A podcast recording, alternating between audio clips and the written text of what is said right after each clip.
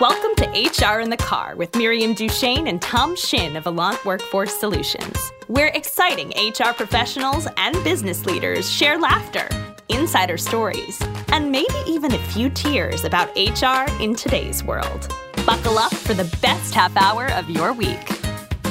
Well, today we are here with our next episode of HR in the Car. And this is actually a guest I've never met before, not handshake to handshake kind of person. Tell us a little bit about our guest, Miriam. So, I met Jessie just a few months ago. She is the director of employee engagement at the Jahnel Group. And so, for our local listeners, many of them should recognize the Jahnel Group. They are a newsmaker in our area, and she's been with the leadership team for over 14 years now. And they have done some amazing things. And so, I had the opportunity to be on a business panel with her, and she was one of the presenters talking about employer culture and what they do for employees. And she had so much energy. I just couldn't wait to have her on the show with us today. So, that is who we're going to talk to. So, thank you so much for joining us today, Jessie. It, I am super, super excited to have you here. One, because I feel like we could be soul sisters in another life. And um, I'm really excited for you to tell your story a little bit, talk about the work that you do with the Jahnel Group, and then we can dig into some of the things that they are doing in our community and in the tech sector. So, I'm super happy that you're here. Well, thank you for having me. It's such an honor to be on the show. And happy birthday, Miriam. Oh, thank it's you. Great to spend your by birthday the, with you. By the time this airs, it'll be months later but that's okay. Thank you. I appreciate that Your very, birthday very will last much. forever and ever. And ever and ever and ever. So thank you so much. You're I really welcome. appreciate it. So, Jessie, tell us about your job at Jahnel Group and tell us a little bit about Jahnel Group. So I serve as the director of employee engagement at Jahnel Group. Essentially, it's my job to help people get the most out of their careers with us. And so that involves multiple facets of life. That's including career development and connections with other employees and just general fulfillment in their time at JG. We're a custom software development shop. We're a consulting firm. So we work on behalf of many clients helping to build custom software to serve their businesses, sometimes platforms that they are selling to their customers. Yep. Now, when you started your role, you didn't start as the director of employee engagement. So, give us a little bit of a history on your background and how you even got introduced to Jahnel and what you started at. Because if I remember correctly from the stories I've been told, you started basically as like an admin, correct? Well, not exactly. Oh, really? So Okay. I have. I, you have not heard the story of how I landed where I am today, and I think it's pretty interesting. I started working for the Jahnels 14 years ago. Wow. I was 18 years old, and I started before we were Jahnel Group. We were an educational software company at Yep. the time. Darren had quit his job on Wall Street, where he was uh, working as a developer, and he had built an educational software product that he was selling to New York City schools and schools across the country. Yep. At the time, I was studying to go into ministry, of all things. I had no intentions of building a business career. And I was just looking for part time work just for cash because I was a college student. And so I thought well let me let me reach out to Darren who I happened to know through church at the time. I knew he was an entrepreneur or something. That was like all I knew. I didn't even know what it knew really what it meant to be an entrepreneur but I knew maybe he needed help with something. So I reached out and he said in a very Darren Jahnel way I have the worst job in the world and I really need help. If you want to start tomorrow I need someone to telemarket to New York City school teachers. Woof. Ah. And at, at 18, I was like, that doesn't sound terrible to me. That's kind of what I'm looking for. I wasn't looking to build a career. Right. And telemarketing for Darren Jahnel was fun. He made it worth my time. He threw in fun bonuses. His mom would come to the office and make us lunch. We were having a blast telemarketing. And that's the last time I was qualified for the job that I have held when I was a telemarketer. Since then, uh, well, at 19 years old, he said to me, Why don't you start a call center? let's hire more call center reps. You can manage it, you can train everybody, lead the charge. And I was like, First of all, I don't know if I want to be like the person who runs a call center. Like that doesn't sound like the the career I want to build here, you know. And so uh, he said, "Just try it. Let's see how it goes." So we hired three of the squirreliest people you can imagine off Craigslist, and I led a call center for a while. And, and then after that, I started doing business admin work. And the story of my career has been Darren Jahnel saying, why not give it a shot? You know, Darren and Jason and the whole team every step of the way saying, I think you can do this. If you have questions along the way, we're going to figure it out together. And so I started a call center. Then I became business admin. And then we started marketing our programs more online rather than phone to phone. And so I started doing marketing online. Back then it was like web banner ads, you know, it was like a different world.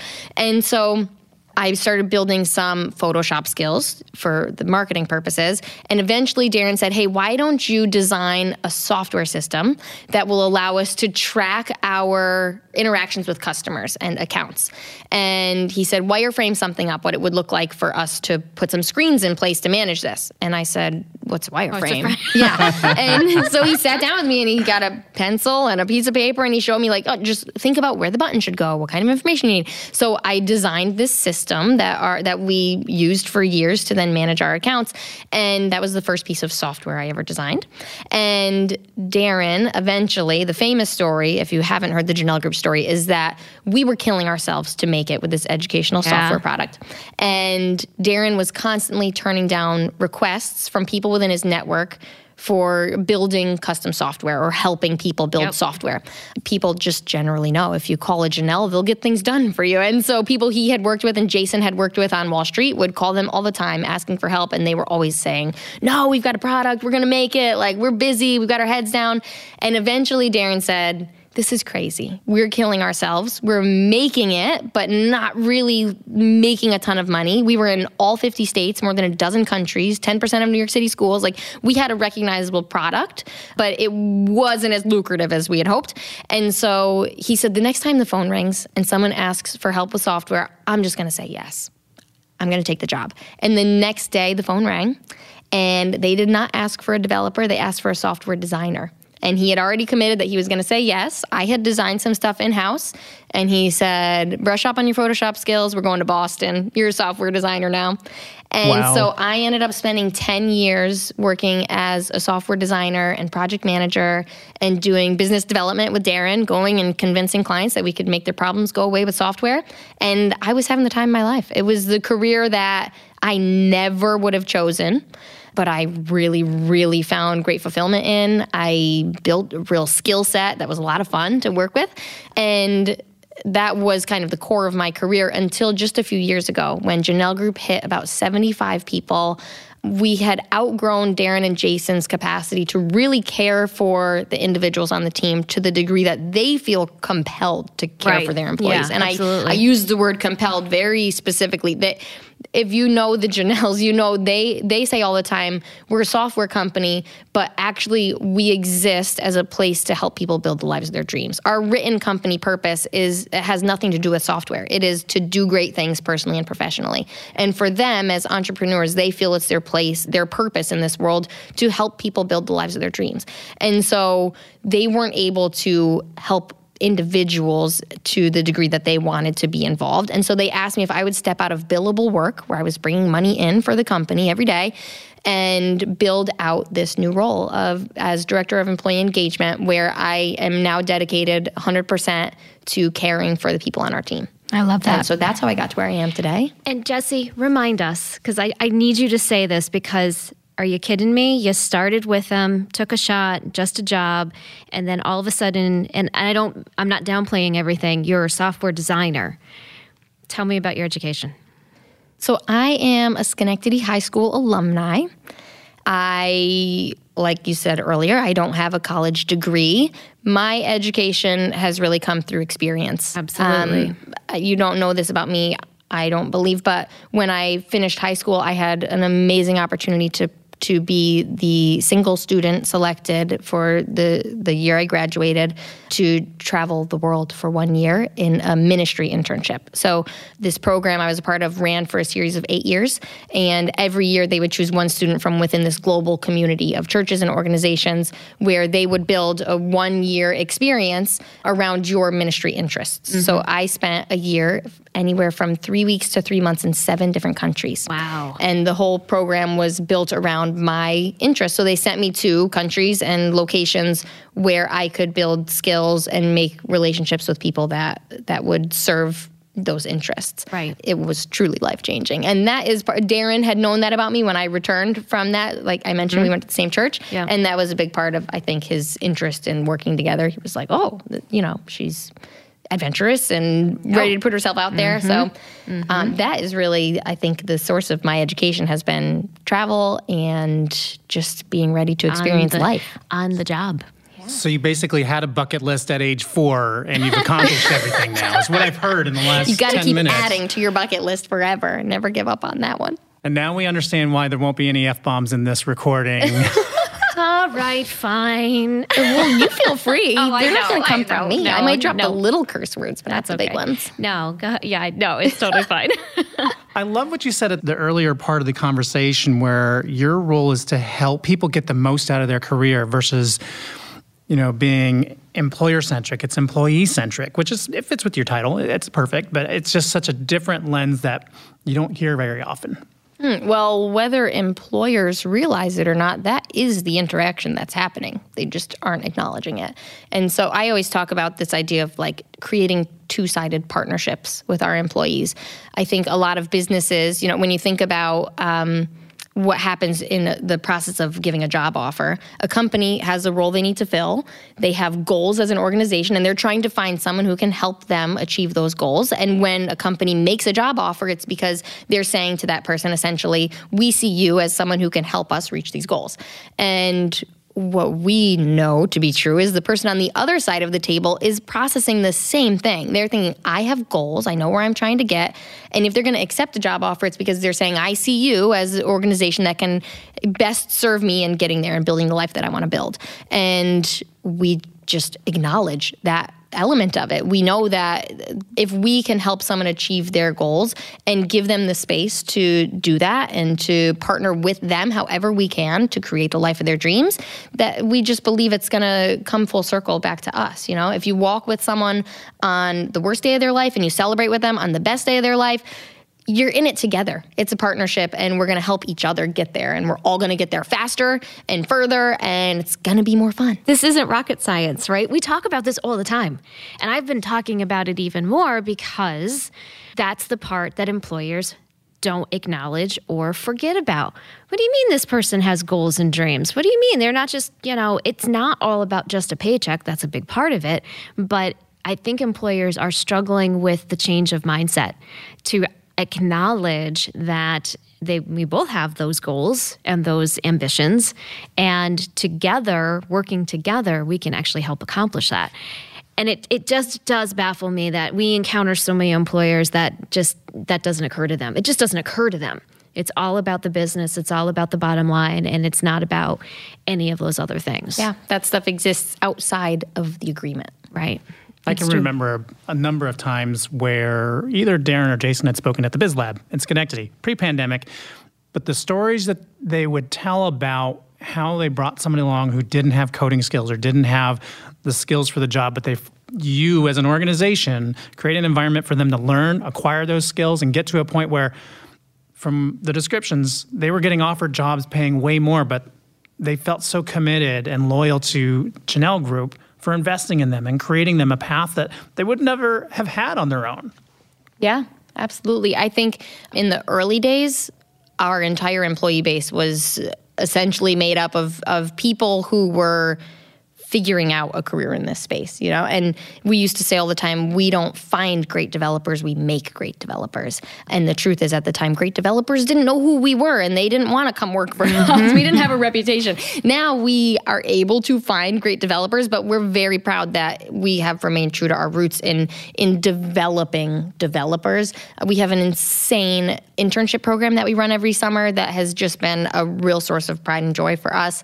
And one of the things that we've done as we've grown to kind of double down on our mission to to develop not just developers but all of our workforce is alongside of me being in this non-billable role dedicated to helping employees. We also have a director of career development, Jory Hutchins, who is just phenomenal. He leads this incredible internship program. He oversees all of our training and certifications, and he's a person that our whole staff has available at their disposal to go to and say, Hey, I want to build skills in this area. Where do I get started? Or, Hey, I want to move my career in this direction. How do I do that? And he builds out training programs. He oversees our certification programs. We have a really, really cool program that we're very proud of called the Certification Bounty Program, where in the software industry, there's a billion certifications that you Yeah. can go for. They make you look good, they give you actionable skills that improve your career. And they make any company look good who has lots of certified people, you know, and especially in a consulting firm, it's great for us to be able to say we've got certified people. So, what we've done is we've built out this bounty program where we don't just reimburse people for the cost of the certification. We pay them for having gotten it. We have some certs that pay upwards of thousand dollars, and it, there's certifications people want anyways. You get to put it on your resume. You've got it now, and we'll just straight up pay you cash money to get it. That's awesome. That's a great way. That's a great professional development tool. Um, well, one of our core values is grow. Mm-hmm. And we believe that when one person at Jahnel Group gets better, the whole organization gets better together. And so we'll invest in that all day long. Like we're all about that. Definitely. So, one of the things that I wanted us to talk about today was something that you had brought up a couple of months ago when we were together at a Capital Region Chamber event. And the reality of the situation is is that diversity in the tech space is still lacking. And you talked a little bit about a program that you're working on and working with your organization and I think it's Schenectady schools mm-hmm. to try to help address that. So, can you tell us a little bit more about that program? Yeah, so it's no secret that our industry struggles hugely with diversity. Jahnel Group has not been immune to that. Uh, obviously, we would love to have a super diverse and dynamic workforce, but it can be really challenging to hire from different diverse backgrounds into the industry. And so we talk about it constantly. We're always like, how can we do better? How can we improve this? As a Schenectady High grad, I'm used to being around diversity all the time. And anybody who's grown up like that, it's fun, it's dynamic, you're around different people, it's rich. There's like such a richness to it. And so we're like, man, how do we have that? How do we get that? Okay, we're interviewing. Obviously, we want to hire for diversity, but what do you do when you look at the talent pool and there aren't that many options to pull from, you know? And so we're always talking about it and considering, like, well, how can we do better? Uh, what can we change? Is it us? Is it our company culture that people are not interested in in being a part of? Is it our recruiting efforts? Like it's so multifaceted. But the one thing that we have started really doing is building out this partnership with Schenectady High where we've decided, okay, we can't necessarily change the talent pool today. And we will continue to do our absolute best to recruit and find people to bring into our organization who have the skills today. But years from now, I don't want to still be saying, Where's the diversity in the talent pool? As someone who grew up in an inner city community, underprivileged family, female, I did not have any examples of careers in tech. Not one. I, I called my sister to verify this. I said, Was there anyone that I'm forgetting? Did we know anybody, Anybody. who had a career in technology? Not one Yeah. there was zero exposure and zero representation of girls, of people who came from my background. And to me, the I've spent a lot of time thinking about this and questioning, like, how can we do better? What what can we do?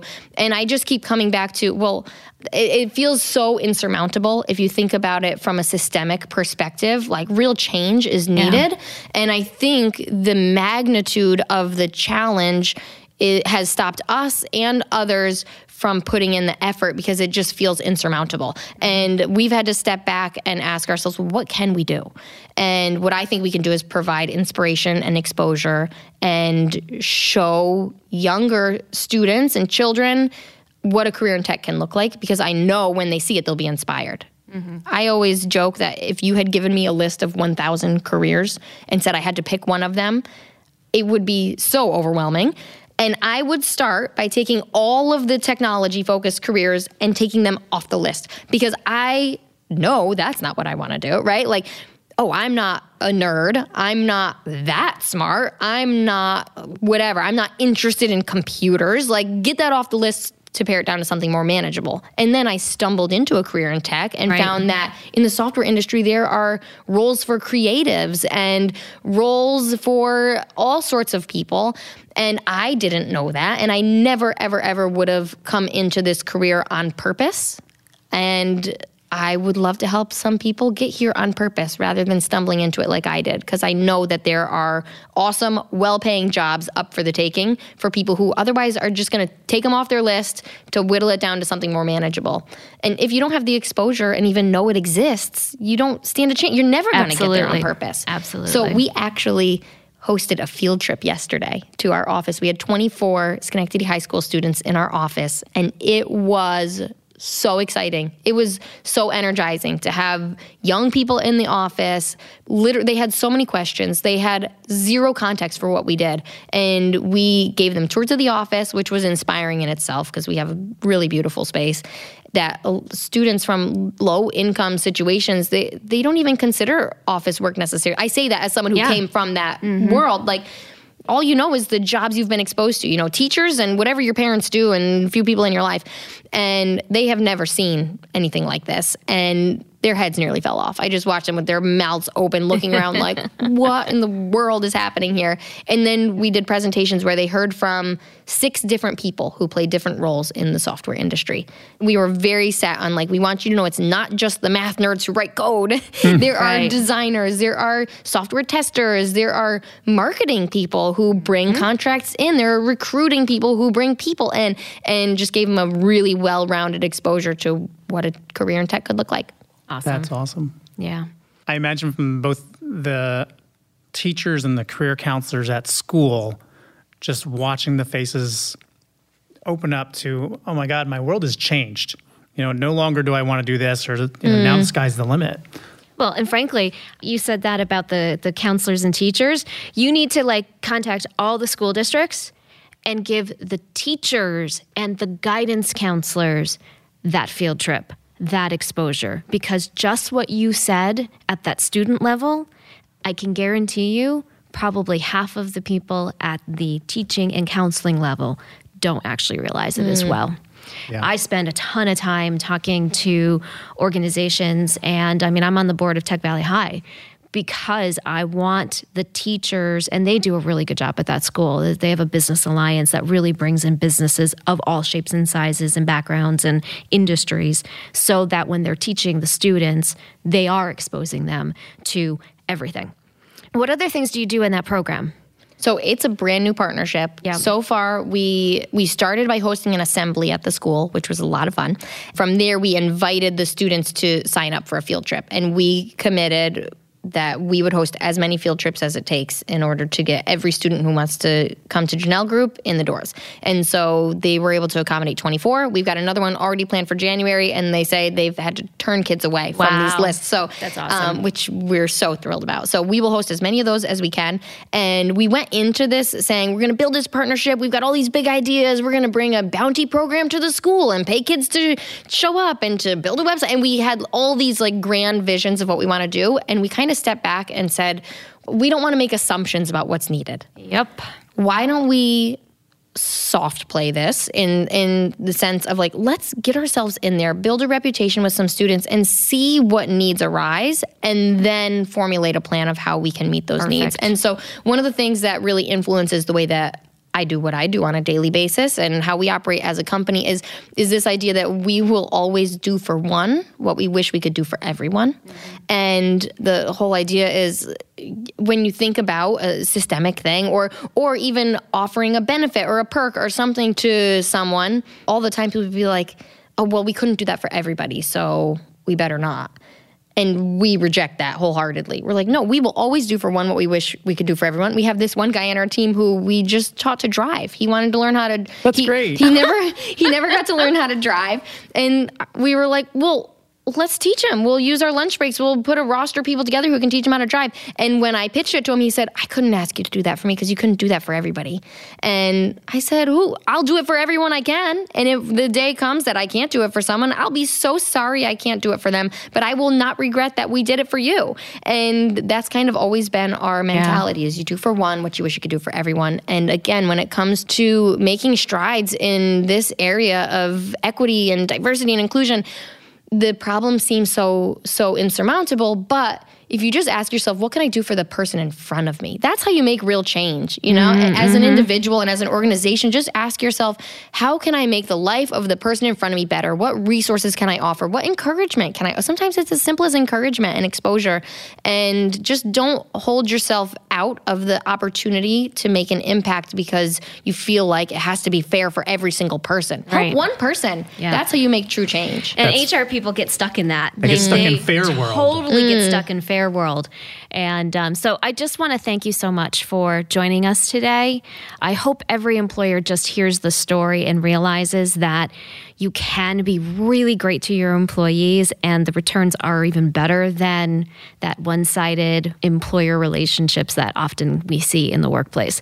So, as we wrap up, this is HR in the car. And so, we want to know what is in your roadside assistance toolkit? What makes Jessie get up in the morning and go to work? Or what is the thing you grab when you're like, okay, I just got to power through. I got to get this done. This was this is what keeps me motivated, or this is you know something I lean on.